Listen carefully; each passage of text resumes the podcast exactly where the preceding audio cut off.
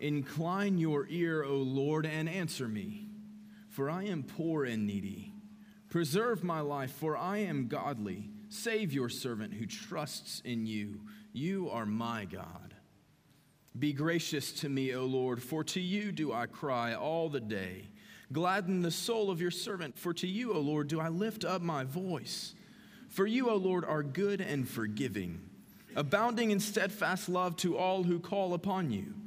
Give ear, O Lord, to my prayer. Listen to my plea for grace. In the day of my trouble, I call upon you, for you answer me. There is none like you among the gods, O Lord, nor are there any works like yours. All the nations you have made shall come and worship before you, O Lord, and shall glorify your name. For you are great and do wondrous things. You alone are God. Teach me your ways, O Lord, that I may walk in your truth. Unite my heart to fear your name. I give thanks to you, O Lord my God, with my whole heart, and I will glorify your name forever. For great is your steadfast love toward me. You have delivered my soul from the depths of Sheol. O God, insolent men have risen up against me.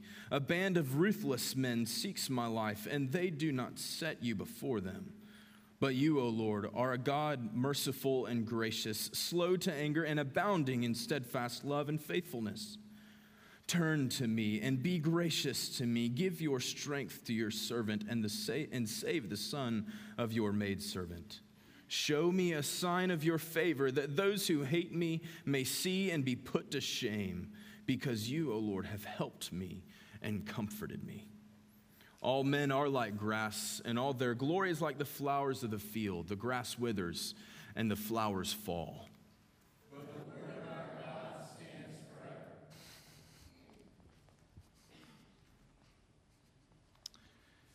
Our epistle lesson this morning is found in the book of Galatians, reading from chapter 1, verse 11, through chapter 2, verse 10. Hear God's word. For I would have you know, brothers, that the gospel that was preached by me is not man's gospel. For I did not receive it from any man, nor was I taught it, but I received it through a revelation of Jesus Christ. For you have heard of my former life in Judaism, how I persecuted the church of God violently and tried to destroy it. And I was advancing in Judaism beyond many of my own age among my people so extremely zealous was I for the traditions of my fathers.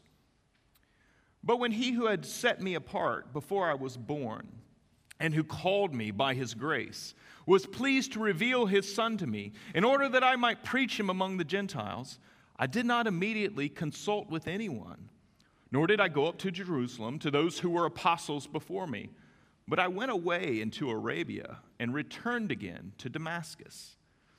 Then, after three years, I went up to Jerusalem to visit Cephas and remained with him 15 days. But I saw none of the other apostles except James, the Lord's brother. And what I am writing to you before God, I do not lie. Then I went into the regions of Syria and Cilicia, and I was still unknown in person to the churches of Judea that are in Christ. They only were hearing it said, He who used to persecute us is now preaching the faith he once tried to destroy. And they glorified God because of me.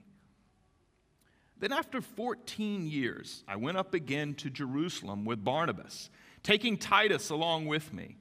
I went up because of a revelation set before them, though privately, before those who seemed influential the gospel that I proclaim among the Gentiles, in order to make sure I was not running or had not run in vain.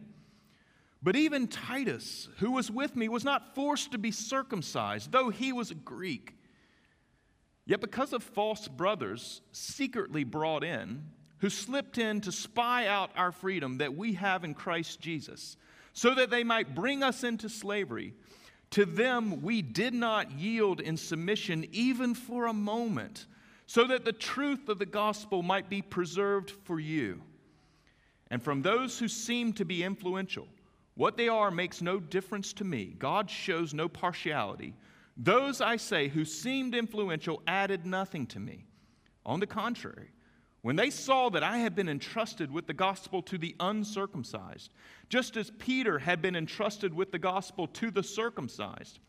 For he who worked through Peter for his apostolic ministry to the circumcised worked also through me for mine to the Gentiles. And when James and Cephas and John, who seemed to be pillars, perceived the grace that was given to me, they gave the right hand of fellowship to Barnabas and me that we should go to the Gentiles and they to the circumcised. Only they asked us to remember the poor, the very thing I was eager to do. This is the word of the Lord. Let's pray. Father, as we receive your word with thanks this morning, we receive it as a word that you have spoken to us, that you have given for our understanding, our apprehension of the truth. Lead us and guide us into all truth this morning. Speak, Lord, for your servants are listening. Amen. Harper Lee is the Pulitzer Prize winning author of To Kill a Mockingbird. She died in February of 2016. She was a bit of a recluse, shy of publicity. She published her first novel in 1960 and then, because of the resounding success, she retired from public life in 1964. Her novel is considered to be a modern classic. Many of you, no doubt, would have read it. It's never gone out of print. A group of British librarians ranking books to read before you die actually ranked To Kill a Mockingbird above the Bible. In our culture, it's considered canonical. You need to read this. Tremendous success. But Harper Lee rarely gave interviews, and she never completed another novel. But in July of 2015, Harper Collins published another novel. It was a lost manuscript by Harper Lee. It was entitled Go Set a Watchman. A controversy immediately erupted amongst the literary community because it wasn't sure where this came from. The woman who was so shy and reticent to be in public, was she really on her deathbed now publishing one final book? People ask the question Is this the sequel and the climax to Kill a Mockingbird? It has many of the same characters. Some people believe that it was a failed first draft that was never intended to be published. Manuscript was found in a safe deposit box in 2011. It's set 20 years later, and so the entire situation is ripe for controversy. The characters are largely the same, but the hero seems to be a flat contradiction. Atticus Finch is not the race warrior that we found in To Kill a Mockingbird. So people are puzzled. Was this what she wanted? Was it a sequel and a climax that takes us into further depth of the complications of race in our country? Or was it a failed first draft that was never to be received, never to be read, never intended to be published? And it's this very same question that some Jewish Christians in the first century were asking after they heard the Apostle Paul preach his gospel. You see, these false teachers that Paul mentions in Galatians chapter 1, who had followed him to this region of Galatia, they followed up Paul's ministry and they went to the Gentile converts that he had won for Christ. And they said, Now you must submit yourself to the Jewish law. That yes, you must believe in Jesus, but now you must become Jewish. You must go through the rite of circumcision, and then you must submit yourself to all that the Torah says. This was the controversy. We find out about it explicitly in Acts chapter 15, where Luke tells us that it was Pharisaic Christians who had converted.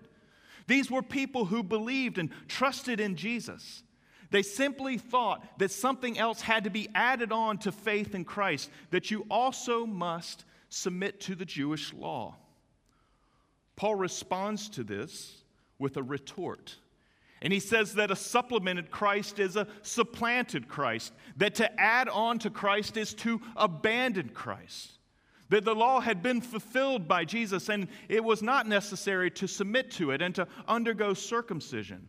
There is a war happening here in the early church.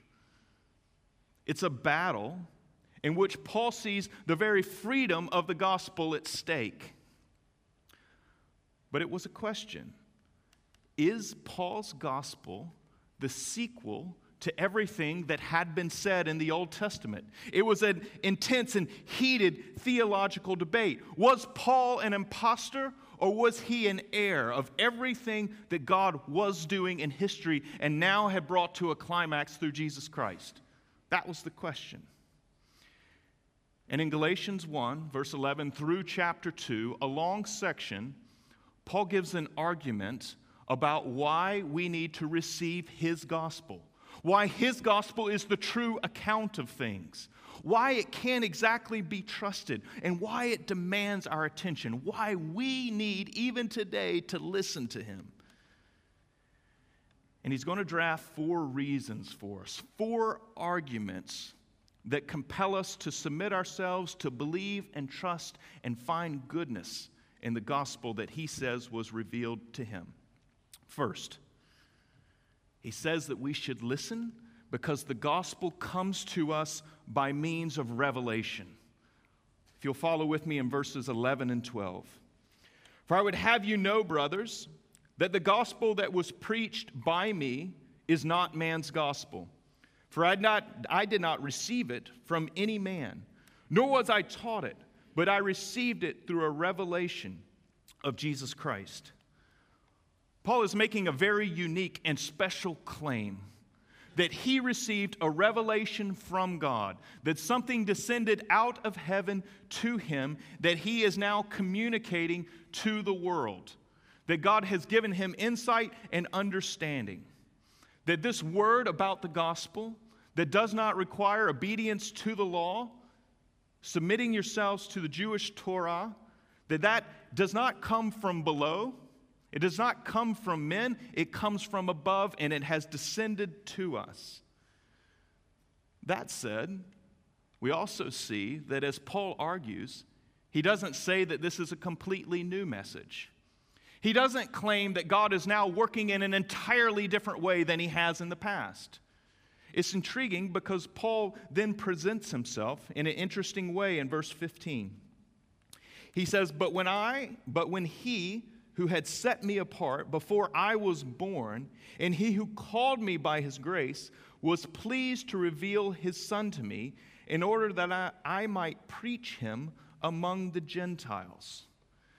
And Paul here has pulled on several Old Testament texts. He's actually pulled down hard on the prophet Jeremiah, but explicitly on the prophet Isaiah. And so I want to invite you to turn with me to Isaiah chapter 49. It's helpful for understanding exactly what Paul is doing here. In Isaiah 49, verse 1, the prophet says this Listen to me, O coastlands, and give attention, you peoples from afar. He's addressing the nations. The Lord called me from the womb. From the body of my mother, he named my name. Do you see what's happening here? The prophet says, I was identified from the womb, set apart for God's special purposes to the nations. He made my mouth like a sharp sword. In the shadow of his hand, he hid me. He made me a polished arrow. In his quiver, he hid me away. And he said to me, You are my servant, Israel, in whom I will be glorified. But I said, I have labored in vain. I have spent my strength for nothing in vanity. Yet surely my right is with the Lord, and my recompense with my God. And now the Lord says, He who formed me from the womb to be his servant, to bring Jacob back to him, that Israel might be gathered to him. For I am honored in the eyes of the Lord, and my God has become my strength. He says, and focus here, it is too light a thing that you should be my servant to raise up the tribes of Jacob, and to bring back the preserved of Israel, I will make you as a light for the nations, that my salvation may reach to the end of the earth. And what Paul is now declaring is that this prophecy was being fulfilled in his apostolic ministry That after the coming of the Messiah, after Jesus' death and resurrection, bringing the new age that delivers us and removes and takes away our sins, that now he has come in fulfillment of this. And he is the apostle who is bearing this message to all the ends of the earth, a light to the nations, proclaiming the gospel of Jesus Christ. And so he puts himself in continuity with everything that God had done previously. And so, yes, there is a new revelation that has taken place, but it is congruous with everything that has happened. That this is the climax, this is the sequel to all that God has been doing since he called Abraham out of Ur of the Chaldeans. Paul is saying you can trust it, you can believe it, you need to bank on it. Now, some will ask, inevitably, and it's a good question. So, Chuck, you say that the gospel is true because it descends from God. So it's true because God says it. And people will retort, that's not a very convincing argument. Are we to believe truth about God just because simply God says it? That seems like a tautology. Am I supposed to submit myself to this? But here is what is so unique about Christian faith and Christian revelation is that yes, we do believe that is an argument. But here's why. We believe that that's an argument that we receive things by faith from God, that He has revealed these to us, not simply to be silly and not just to be ignorant. But we believe that our human capacity to know and understand the world around us, and especially to assimilate knowledge of God, is so clouded by sin that we can never take the data available around us and collect it together and gain an appropriate knowledge of God. That God has to break into our world and reveal himself to us. That he has to condescend and make it clear. And by his Spirit, he has to drive it home. And Paul understands this as a good Jewish theologian that God must reveal God's self for God to be known. And that's what he is arguing here is that he has received a revelation of Jesus Christ from God. And that this is a difficulty for many people. People will say, Well, prove to me that this is God's truth. And here's the real problem when it comes to proving God, it's impossible. It simply can't be done. And actually, it erects standards that can't exist. Because what it asks for is a bar of judgment that's outside of God. It puts something supreme to God, it puts God in the dock, under judgment. And friends, if God is under judgment and under the dock, something that he must answer to, then obviously he's not God. And so Christians have affirmed that the Bible and the revelation of God attests to itself. And there are evidences that come alongside and complement it and build this up. But that the Word of God is self attesting, showing forth its glory, and then it works in power.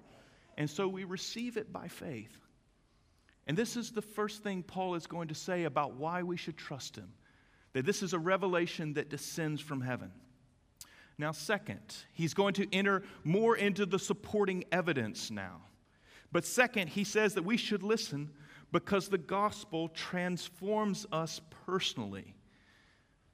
And Paul enters into a large section of autobiography here. But look with me in verse 14. And I was advancing in Judaism beyond many of my own age among my people. So extremely zealous was I for the traditions of my fathers. This is who Paul was. He was a Shemite Pharisee. He had been trained in the school of Hillel. He was one of the most educated theologians of his day. He was a prominent Pharisee. And then he says, I was extremely zealous for the law. The word zealous here is not just an adjective, it's an important word that functions in the first century in a very particular way. 200 years before the life of Jesus, there was a revolt in Jerusalem which kicked out the Syrians. And it was the Maccabean family that had led the revolt. And their primary call to war was that all who had zeal for the God of Israel needed to purify themselves, submit themselves to the law, and remove any evil from their houses. So, first it was a call to purification, then it was a call to battle. Paul identifies himself in that stream of thinking. This should make some sense to us as to why Paul then became a persecutor of Israel. You see, the Maccabees saw themselves as the true heirs of Phinehas. You know the story from Numbers chapter 25? Where some of the Israelites were intermarrying with women from the land, women they were not supposed to take as wives because it was going to introduce idolatry into the nation. It was going to corrupt the church. And so Phinehas grabs a spear and goes into the brother's tent and drives him through. It's a rough scene.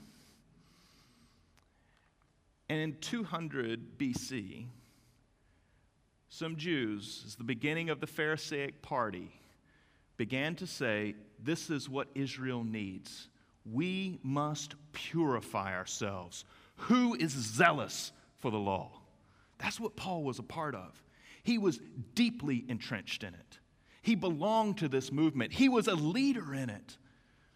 But then what happens to him? This zealot for the law is then arrested. He's arrested by the grace of God on the road to Damascus. He is stopped cold. Listen to his own account. But when he who had set me apart before I was born, and who called me by his grace, was pleased to reveal his Son to me, in order that I might preach him among the Gentiles, I did not immediately consult with anyone, nor did I go up to Jerusalem to those who were apostles before me, but I went away into Arabia and returned again to Damascus. That Paul is giving us a brief summary of what happened to him. And he was in Judaism, a leader in it. And then suddenly he becomes a leader and a preacher in the church. There's a personal transformation that takes place here that reorients Paul's world. He doesn't just have a new set of presuppositions and propositions that he believes. This has been a redirection of life. He abandons old convictions and adopts new ones. He abandons an old way of being zealous and adopts a new way of being zealous. It is a complete reorientation of life. And friends, that's what the gospel does. At the close of this short letter, Paul will say it's neither circumcision nor uncircumcision, but it's new creation.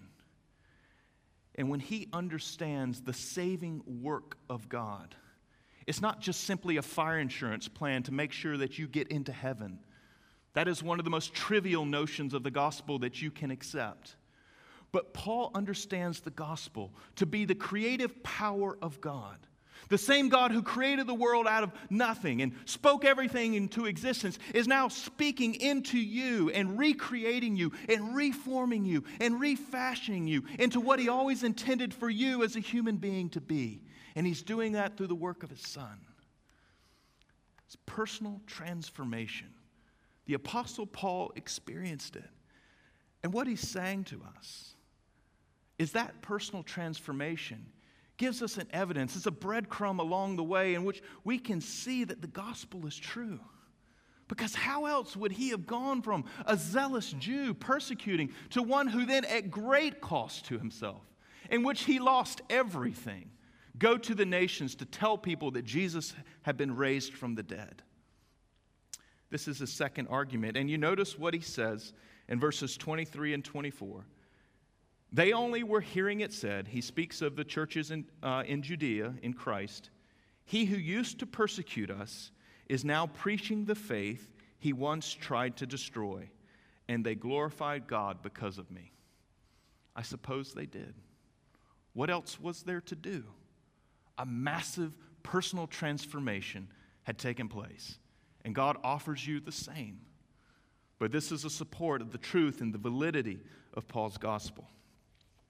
The third argument that Paul brings here is that we should listen because the gospel also brings social transformation.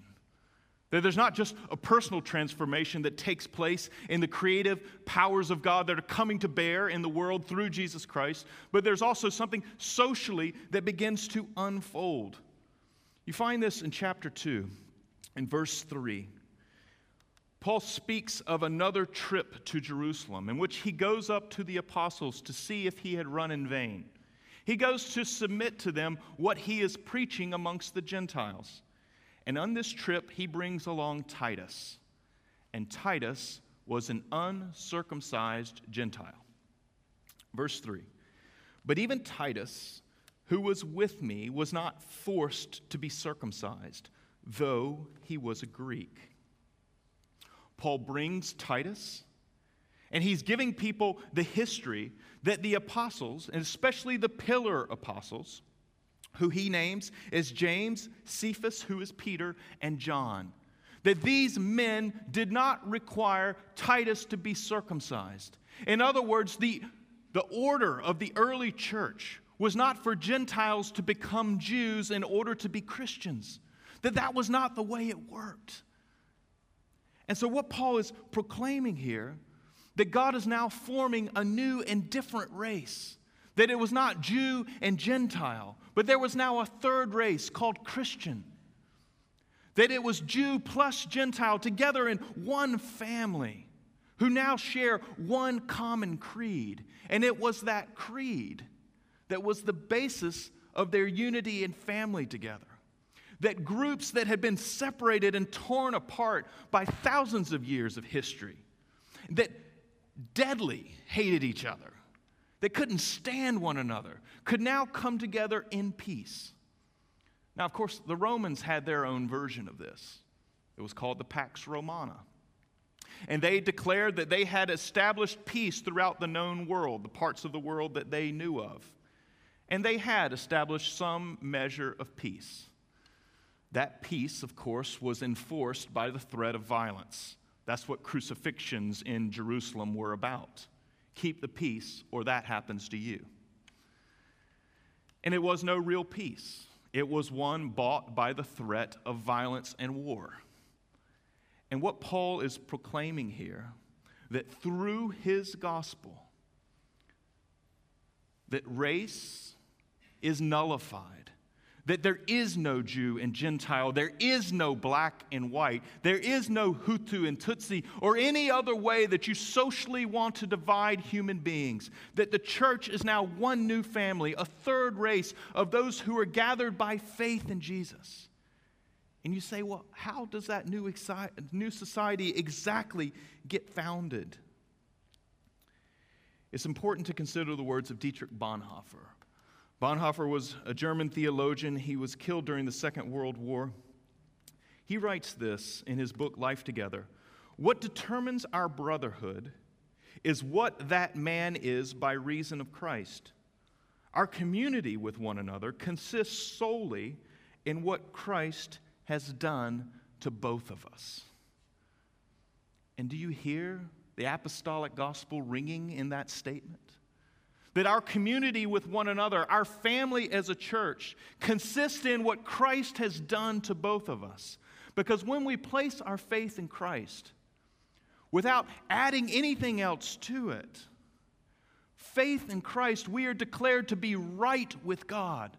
That we gain the label righteous. Our sins are forgiven, not because of anything that we've done. And friends, so those social divisions don't stand that God looks at you and you and you and you and says, justified. That is his accounting measure. That's how he looks at the church. That's the division he draws.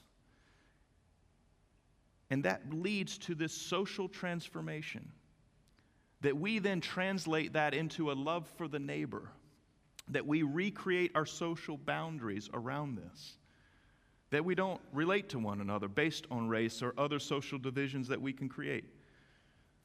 This past week, had the opportunity at our presbytery meeting to hear from uh, Dr. Emmett Price. He's an African American who uh, teaches at Gordon Conwell Theological Seminary in their Boston campus, at their Hamilton campus. He came to speak to our presbytery, a group of predominantly white men, about the issues of race. He was bold and courageous in doing so. But the fascinating moment for us was when he explained to us the history of the black church, his terminology. He said, Well, what you need to understand is that prior to the Emancipation Proclamation, that there were some black churches. But here's the main thing most slaves were sitting in the balconies of the churches at that point in time. They were taught and they were Christianized in the balconies of the churches that populated the American South. And then the Emancipation Proclamation happens. And what did we do? We knew that this declared that people were equal. And so we removed them from the church. It meant that they could be deacons and elders. They were fellow church members on an equal standing with us. That couldn't happen. And so African Americans were removed and told to form their own churches. And friends, this is the sad legacy of our own country, even of our own Presbyterian tradition, some parts participating in it, some parts not, because it's anti gospel. It works against the logic that Paul is working. That there's a theological truth that we have been justified and made right with God through Christ. And then that then brings a social reality and a social transformation where we don't draw lines in our fellowship and we don't kick people out and say they can't belong because they're not equal. That that is sub gospel. And what Paul is arguing is that the freedom of the gospel to create an unlikely community of Jew and Gentile is a demonstration to the world that everyone should take notice because of what's happening in this congregation of Christians. That people who have nothing to do with one another, who normally don't fraternize, who normally don't belong together, that those people are gathered together in one family, sharing one creed. That is what Paul is arguing here about why his gospel is believable. The fourth and final argument that Paul will present here, though, about why we should believe and trust his gospel, is that we should listen to this gospel because it possesses apostolic approval. Now, some people in reading this passage will find this a difficult point to accept. Because Paul has a mixed opinion about his relationship to the other apostles. They were the ones who witnessed Jesus raised from the dead first. And Paul acknowledges that he was the last and that he was the least, that he was a persecutor of the church of God. And so he says at times that you may think there's something, but God shows no partiality. But then you also must note that Paul goes to Jerusalem in order to see if he had run in vain. He was working in conjunction with them. He sees himself as a fellow apostle. And you note what happens here in Galatians 2. They approve of him. Follow in verses 7 through 10. On the contrary, when they saw that I had been entrusted with the gospel to the uncircumcised, just as Peter had been entrusted with the gospel to the circumcised, and when James and Cephas and John, who seemed to be pillars, perceived the grace that was given to me, they gave the right hand of fellowship to Barnabas and me, that we should go to the Gentiles and they to the circumcised. Paul argues with the Galatians that yes, you're not to listen to these false teachers. They are coming to you unauthorized. They do not represent the apostolic tradition, that they have gone off on their own train tracks. They are running along their own steam. They have created their own tradition, their own gospel, and it is another gospel. But the gospel I bring to you is in concert with all of the apostles. Now, we're going to note next week that Peter seems to have a moment of equivocation, and he does. Peter begins to withdraw himself from the Gentile Christians. And it's a good question. Why exactly does he do that? Why does Peter begin to relate Jews and Gentiles differently? Especially given his missionary activity in, in Acts chapter 8 and Acts chapter 10 and dealing with Gentiles. Why does he do that? Why does he make a hash out of his gospel? As you know, Peter's a bit hard headed, he messes up some. But one of the things that's happening here and I believe the best theory for understanding what takes place is that there was a political battle in the early church. Paul says this pretty clearly in verse 4. Yet because of false brothers secretly brought in, who slipped in to spy out our freedom that we have in Christ Jesus, so that they might bring us into slavery. To them we did not yield in submission even for a moment. You read about this in Acts 15:5 as well, where it's plainly expressed that Christians who were from Pharisaic backgrounds were saying that Gentiles needed to observe the law. This was the battle. And it seems that the reason this was particularly being enforced is that Judaism had a special license to operate from the Roman Empire. You typically had to worship the Roman gods and bow the knee to Caesar. But do you know one of the exceptions in the Roman Empire, who that was given to? The Jews. They did not have to bow the knee to Caesar. And so you can imagine that as Christianity spread and people began to say, What is this new religion? Some people were saying they deny the gods. And so, what was the most convenient way to skirt that accusation? We're part of the Jewish faith. We're part of Judaism. We belong to that. We are the climax and fulfillment of the Jewish story. And that was the argument that was presented. And the pressure that began to fall on the early church, especially in the city of Jerusalem, was that the Christians, the early Christians, needed to be able to say, We belong to the Jewish faith and we're under the Jewish license. Do you gain some compassion for why they were trying to enforce the law now? They were trying to keep their families safe. They were trying to protect themselves against the beast of the Roman Empire who would kill them. They were trying to keep themselves from being marginalized. There were lots of good reasons to do what they did. But the Apostle Paul retorts loudly that to supplement Christ was to supplant him, that to add on to him was to abandon him, that this was the wrong move, that he was willing to suffer, and the entire community needed to be willing to suffer and to identify with Christ rather than bring ourselves back into slavery. And this is what the apostles, those original witnesses of the resurrected Jesus, this is what they had bought into. And in Acts 15, Peter self corrects. And they all agree that they were not going to go the way of the Pharisaic Christians. That was not the right path. And that's the apostolic tradition that we receive. Paul's gospel is a part of it. That's what has been handed down to us even today. And friends, we need to know why we believe what we believe that God has revealed himself to us in a unique way. Through this vessel, the Apostle Paul, one he set apart from the womb to declare light to the nations. That's what we receive even 2,000 years later. And that this message, it brings transformation, personal transformation, in which we change because the creative powers of God fall on us. And then it also brings social change social transformation around us because of what we believe now about those who are in Christ. We look at one another differently. And all this because it is the apostolic message, certified by those men who saw the risen Jesus, and then all of them, except John, and he did so still in suffering, died because of their faith.